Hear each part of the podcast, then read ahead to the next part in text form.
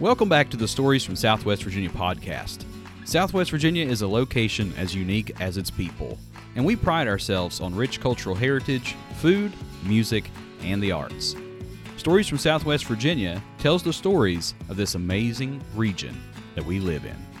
Now sit back, relax, and enjoy today's episode. Well, Isaac, thank you so much for joining me on the podcast today. And, uh, you know, it's been nice to kind of get to know you real briefly there. And I'm sure we'll get to know you even better here on the episode. But for, for starters, to kind of introduce yourself to everybody listening today, if you wouldn't mind just tell everybody who you are and, and what it is that you do and your involvement with Round the Mountain. Okay, my name is uh, Isaac Hilton. Uh, I'm an artisan with uh, Round the Mountain. I deal mainly in metalwork, any kind of welding, anything like that.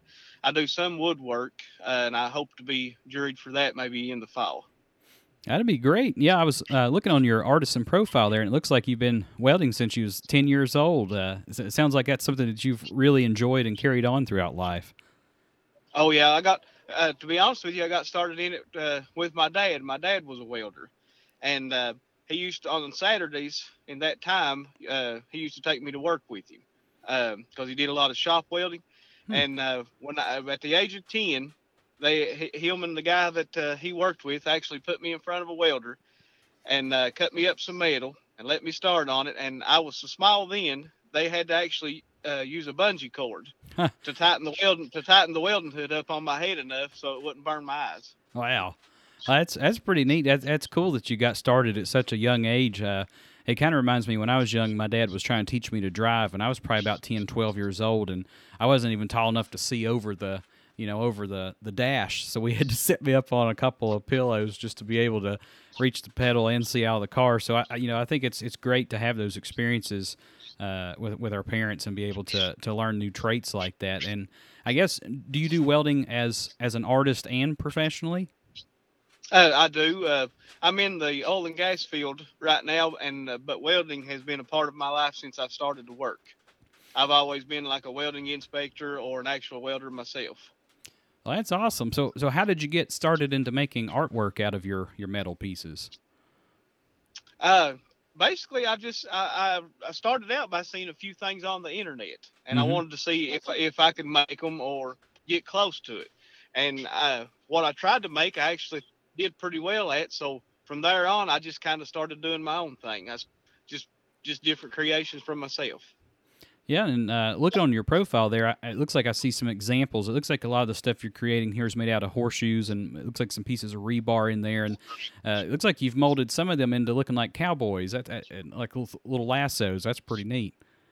Oh yeah, I've I've always been a fan of the West, mm-hmm. and uh, just horseshoe work just kind of fits right in, you know.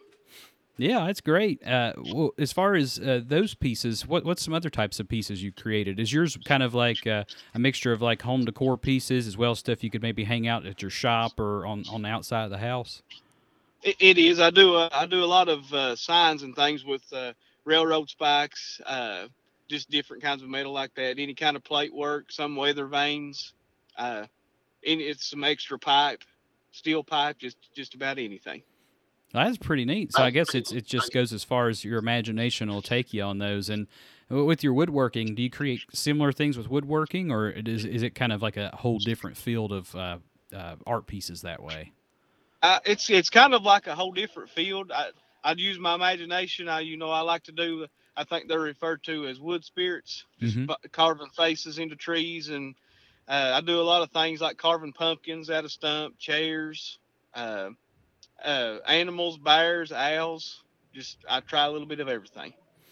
Well, that's that's pretty neat. I, I really like that. Uh, I, I personally have never worked with metal. I have a little bit of experience with wood, not not a ton, but uh, yeah, just to, to, watch what somebody does with metalworking is great. I know I have a couple of friends that also are professional welders, and I see them oftentimes sharing posts, especially on social media, showing the difference between a good weld and a bad weld, and, and it's clear that yours fits the mold of the good welds, and, and from doing it for so long, you know, you, you'd expect to have that kind of a talent at, at this day and age.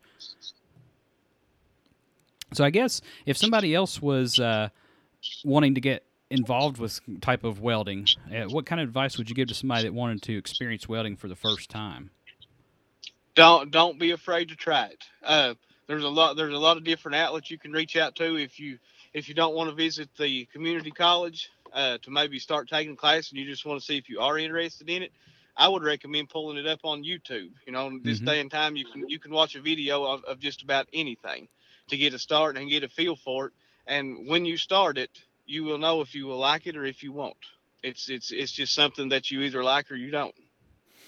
Yeah, it's always good to find those tasks, and, and I find I like to always ask different artisans from various mediums, kind of, you know, what their advice is as far as getting started and everything. And I could see welding being one of those pieces where you'll find out real quick if it's something that you're really going to enjoy or not. So, yeah, thanks for sharing that insight. And, and you're right, it's it's amazing what all we can find out on the internet nowadays. Everything's pretty much just a click away. Uh, so, yeah, as far as your work, uh, where are some places that uh, listeners could go and, and find pieces of your work to see? I have a lot of things uh, right there at the cultural center. Um, it's where I sell the biggest part of everything. I also sell things down here in uh, up on Poplar Gap at the uh, Southern Outdoor Adventure in their gift shop, and then a smaller shop in Grundy, the Tim and Ivy Boutique. And I also have a Facebook page called Mountain Treasures where I post a lot of things and take orders on there. Oh, that's excellent. So you're over next to the is it is it Vansant where you're located at?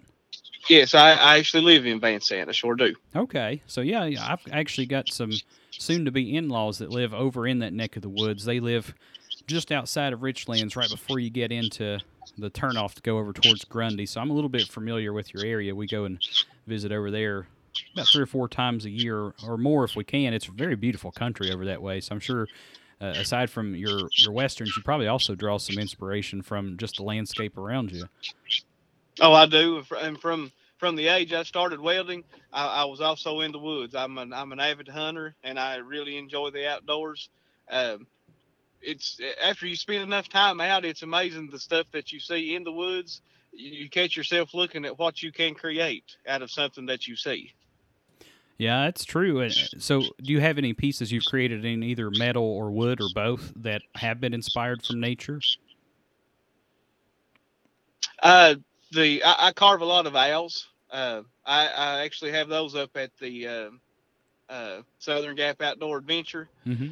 Uh, that's that's about it. Just the animals and things Okay. that I do. Well, that's pretty neat. So, I, I would assume I was going to try to pull up some pictures and try to take a look at those because that sounds uh, real fascinating. Because there's a few different things I, I've noticed people do with owls. Not only is just decorations, but a lot of times they can be somewhat of like a like a pest deterrent too. I, I believe. ideas of what they're Oh, yeah. looking for. Yeah, they sure you, can. And I, uh, I, I do like to do a lot of walking that. sticks as well. I, I do. good I actually yeah. just did a I'm piece sure the other day definitely that is is something in real uh, popular with a lot Birmingham, of the- Alabama. The right hikers now. and stuff in The guy, area. I know, Uh, got in in touch I- with I me and could told me what he wanted, and he wanted me to Creeper Trail use my some of the imagination as he put it, and I did, and uh, he really enjoyed it. trails over that way. Well, that's great. So it sounds like you're actually uh, selling pieces out all across the the states, then, aren't you? Oh yes, sir. I sure am. Was there anything else that you might want to mention that I might have missed? Uh, just well, anything about your work there- or anything?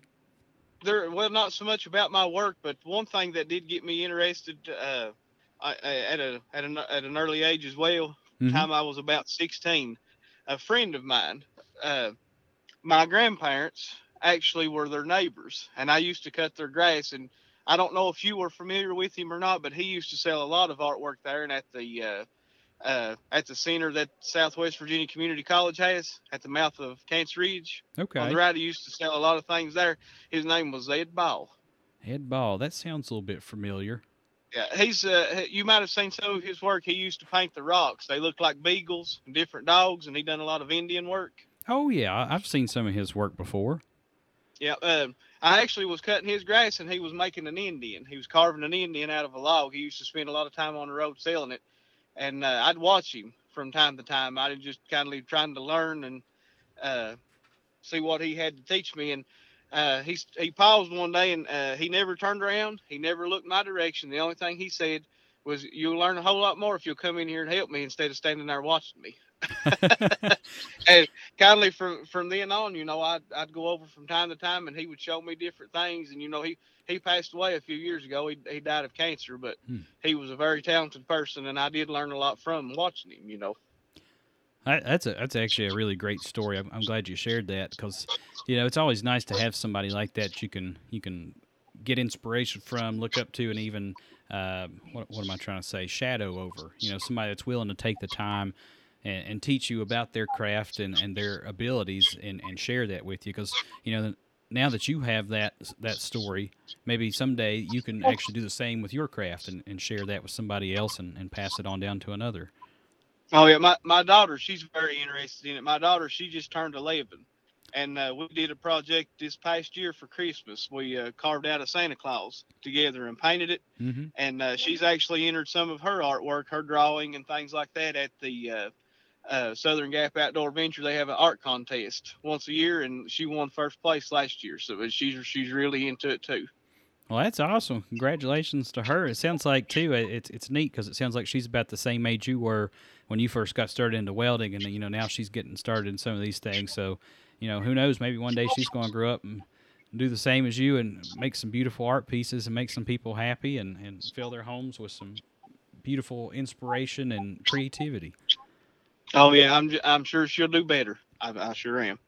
Well, that's a, that's great. Thank you for you know passing down the craft. That's that's something that uh, I think is real important, and, and I think that's something that Southwest Virginia is especially good at. Is uh, you know our, our, stories, whether you know our music, our art, and all this, just being able to pass it down through the generations and just to watch it continue is just an amazing thing. Because you know we wouldn't have those things today if if that didn't happen from our ancestors. So it's it's wonderful to see that tradition continuing uh-huh. on. So it is, and I'll tell you, a lot of people don't realize the not so much you would consider monetary wealth, but just the wealth of knowledge that is in this area that can be passed down if you just take the take the time to talk to somebody and just listen. You know. Yeah, you're not wrong. I, I know yesterday was a beautiful Sunday afternoon, and I was just kind of taking it easy, and I was, I was, spending some time with my fiance and our new puppy, trying to train her a little bit, and uh, we spent the whole day. And you know, it's having a puppy is pretty stressful. I mean, you know, a child, anything like that, it's it's a lot of work. But when you start seeing, you know, them learning and growing and, and doing these things, it, it really feels very rewarding, and, and it makes all that hard work and effort really worth it. And I and I looked at her yesterday, and I was like, I, you know, if every day of my life could be just like today, I would have the most perfect life ever. You know, had nothing to do with money or or objects. It was just the people I was spending the time with, and and that's all we can really ask for, really. Oh yeah, it it, it is, and and you know, you you create that yourself. I mean, you yeah. you you are the one who lets yourself have a good day, or you you let yourself have a bad day. You know, and I try every day to have the best day because you don't know when it'll be your last day. You know. Yeah, that's the truth. We're we're definitely never promised tomorrow, so it's always good to, you know, live every day as if it is your last. You know, that's that's a kind of a motto that I've tried to go by. Is you know, happiness comes from within, and like you said, you know, you, you basically get to choose that. And uh, occasionally there might be some external factors that pop up and make things tough and kind of test you, but it's all about that perspective turning around and you know sometimes you can take some of those hard feelings out and making a new art piece and I know from yep. my experience, some of the best art I've ever created is when I was having a bad day. So you can take oh, that oh, yeah. you, day and turn into a good one. Yep, you can take you can take you can be out for one hour and and when you stop, you realize probably four hours have passed by. oh yeah, realize it, you know. And that, that's when you can tell you're doing something you love to do when the when time just flies by. As uh, you know, yesterday getting up at six a.m. before I knew it, it was four o'clock in the afternoon, and had no clue where the day went because it was such a great day. So, yeah, and I encourage anybody listening today, you know, think about that. If you're having a bad day, even today, listen to this episode. Maybe it'll turn your spirits around and, and start having a, a good one for the rest of the day. Yep. Well, Isaac, you got any other stories you'd like to share with us today? Uh, no, that's that's it. Uh, that's all I have. Well, I won't keep you too long. I'm sure you you're probably a busy man, so I I won't keep you on here all day, but I, I really do appreciate you telling me those stories. They they definitely gave me a, a kick of inspiration I needed. So I think our timing today was was was meant to work out the way it did, and, and I appreciate every second of it. Uh, thank you. I appreciate you calling me. Hey, well, thank you, Isaac, and we'll talk soon. And hopefully, I'll get to meet you one day, either over in your neck of the woods or maybe down in Abingdon. So.